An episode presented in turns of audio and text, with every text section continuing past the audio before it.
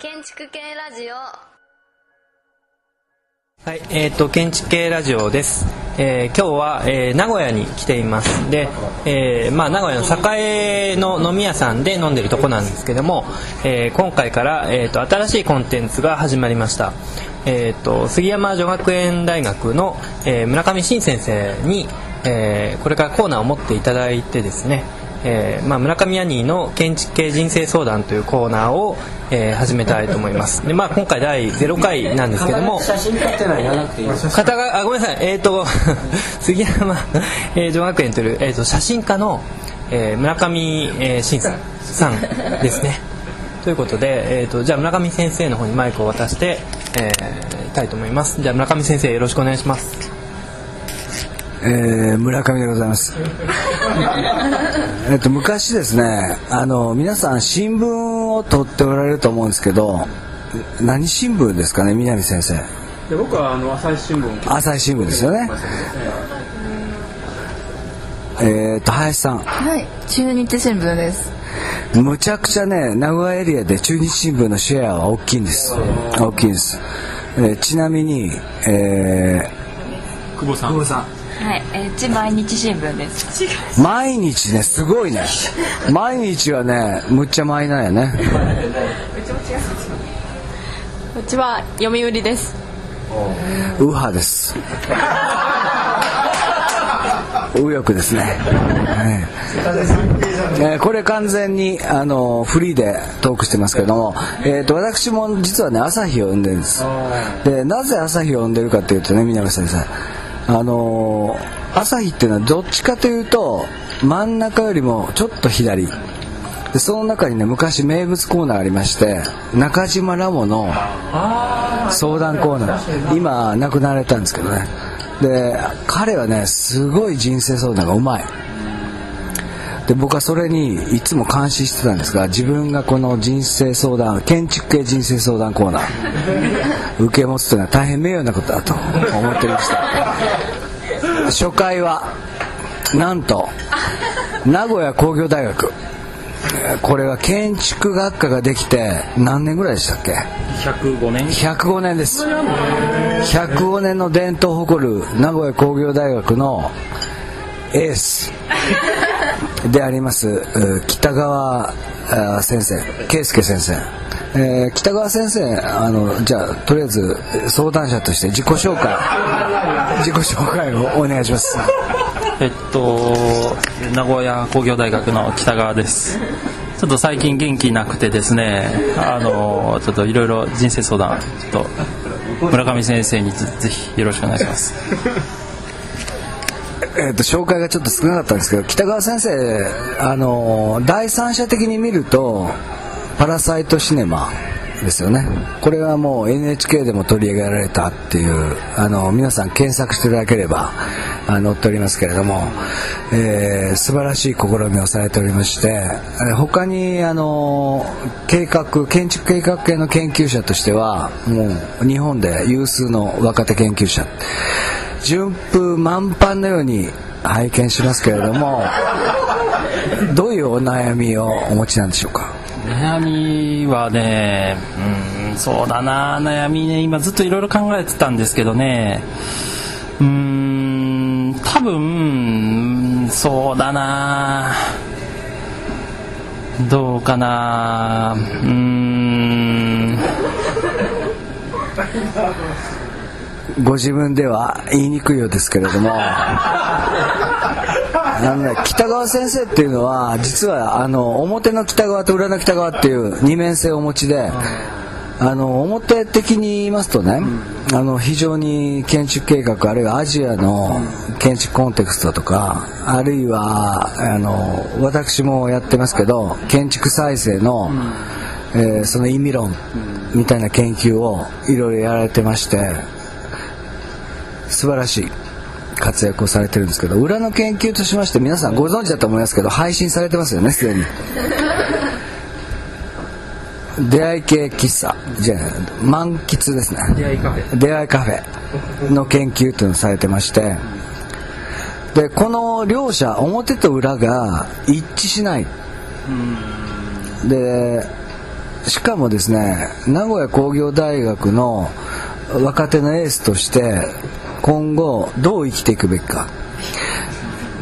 ちょっと解説しますとね大学の教員っていうのはいろいろな役割がありまして、まあ、3K って言われてます。その K っていうのはまず研究教育それから経営経営っていうのはいろいろ大学のね運営をしなくちゃいけない。でその他に北川先生建築家ですんであの 4K 建築っていういろいろ設計もしなくちゃいけないでその中で自分が動いていかなくちゃいけないっていう立場におられると思うんですけれどもあの研究は多分ねいけてると思うんですよね。お悩みないですよね。ね。で経営っていう面で言うと、学内での地位は盤石ですよね。間違いない。教育も北川県はいろんな日本全国から大学院希望者がいるぐらい完璧ですよね。何が悩みかっていうとね多分ね一つ目は設計です、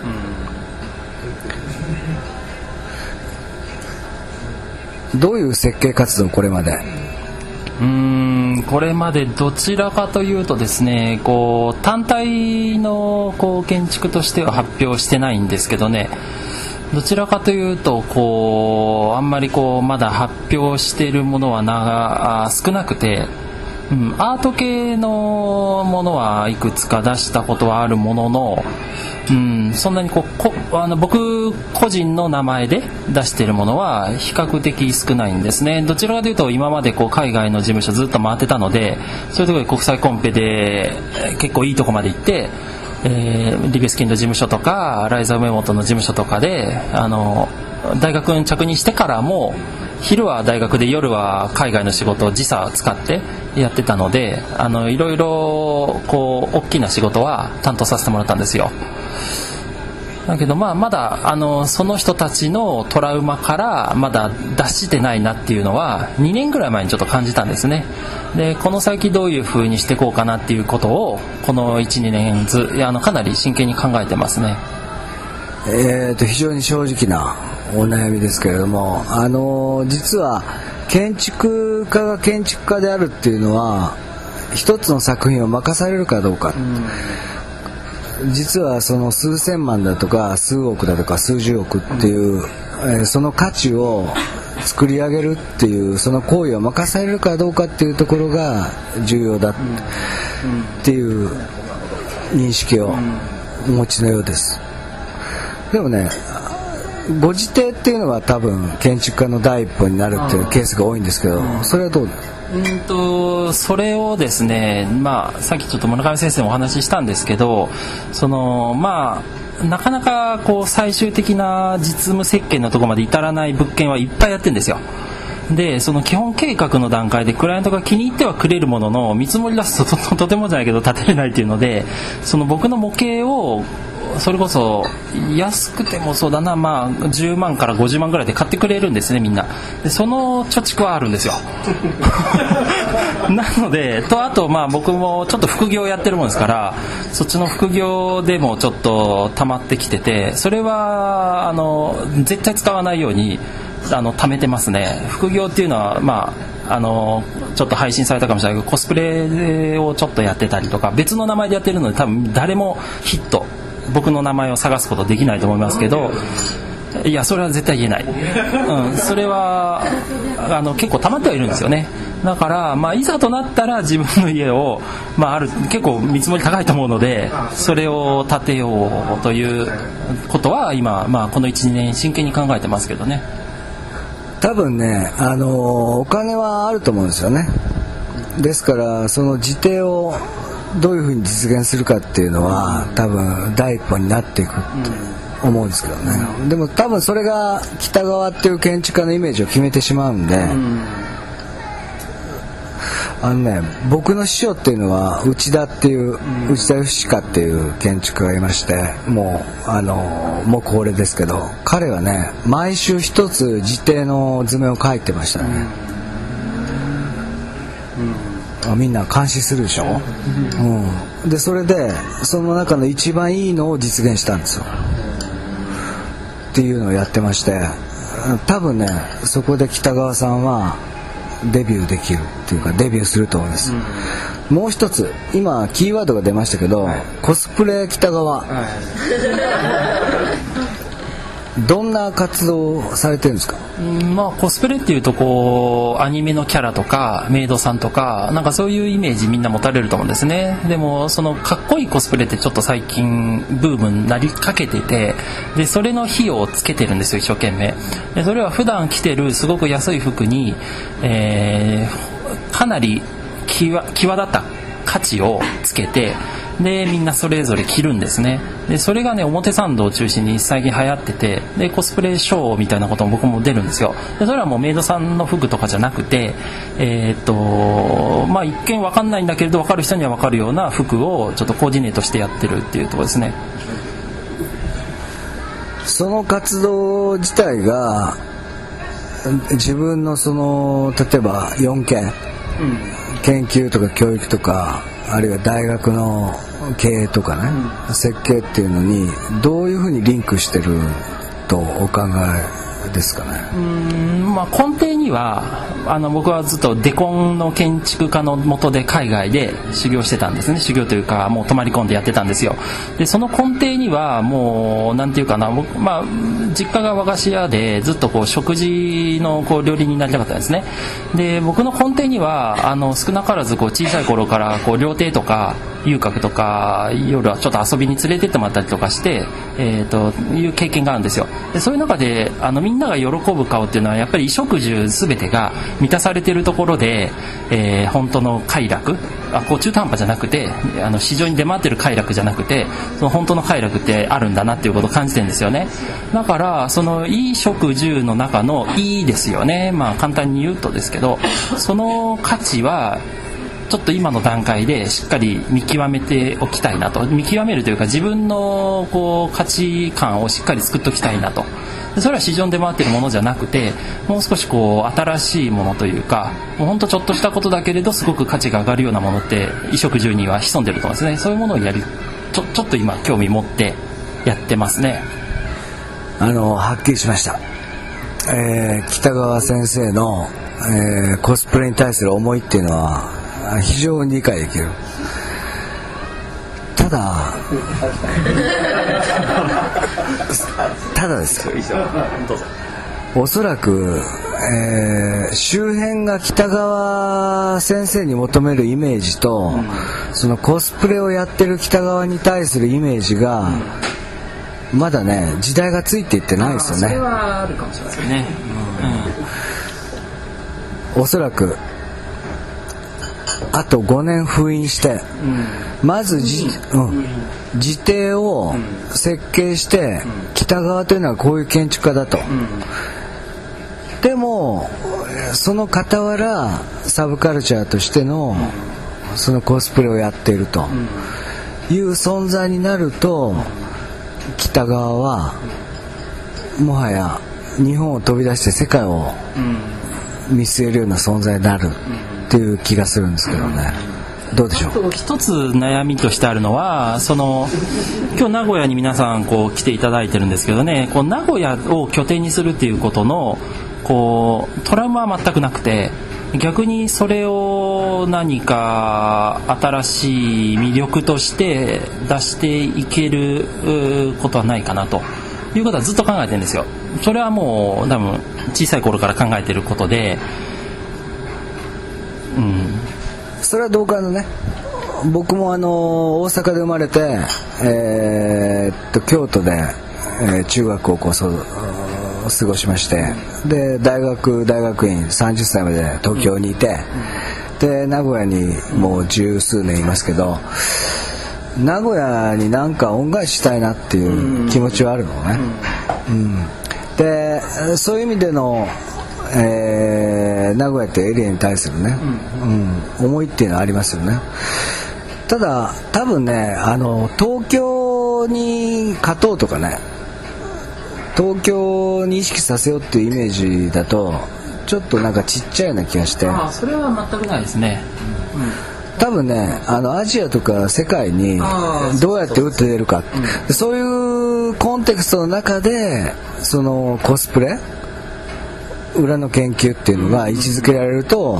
いやうん。一皮向けていくんじゃないかなっていう気がするんですけど、うんそれはこの半年ぐらいで分かったことなんですよね。こう名古屋が作ってるこう価値観っていうのはあの日本国内で講演会とか、まあ、レクチャーとかやるよりショーとかやるより海外でやった方が圧倒的に受けるんですよね。でギャラもいいんですよ海外の方が。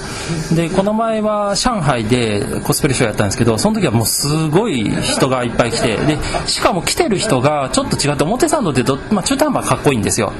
東京の中でも。だけどこの上海で来てた人は結構ねこう社長さんみたいな人がいっぱい来ててでその価値観っていうのは実は結構名古屋って発信してるんだろうなっていうことは分かってきてはいるんですよね、えーではご選択です。その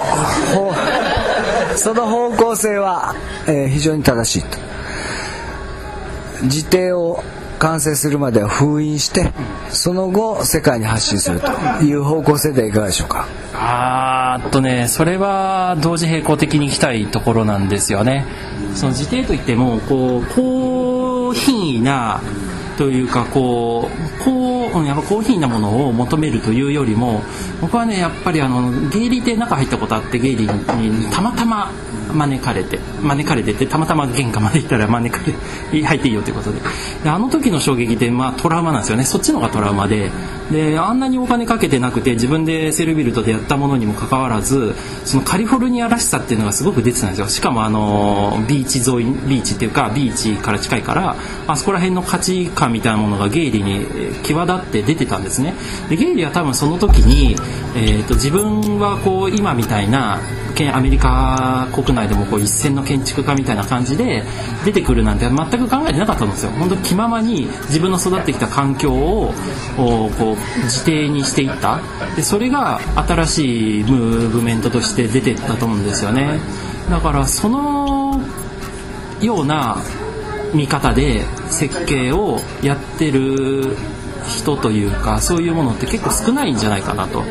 でゲイリーもまああのデコン展あのニューヨークでのデコン展なんかに呼ばれたりとかして、えー、と結構活躍してた、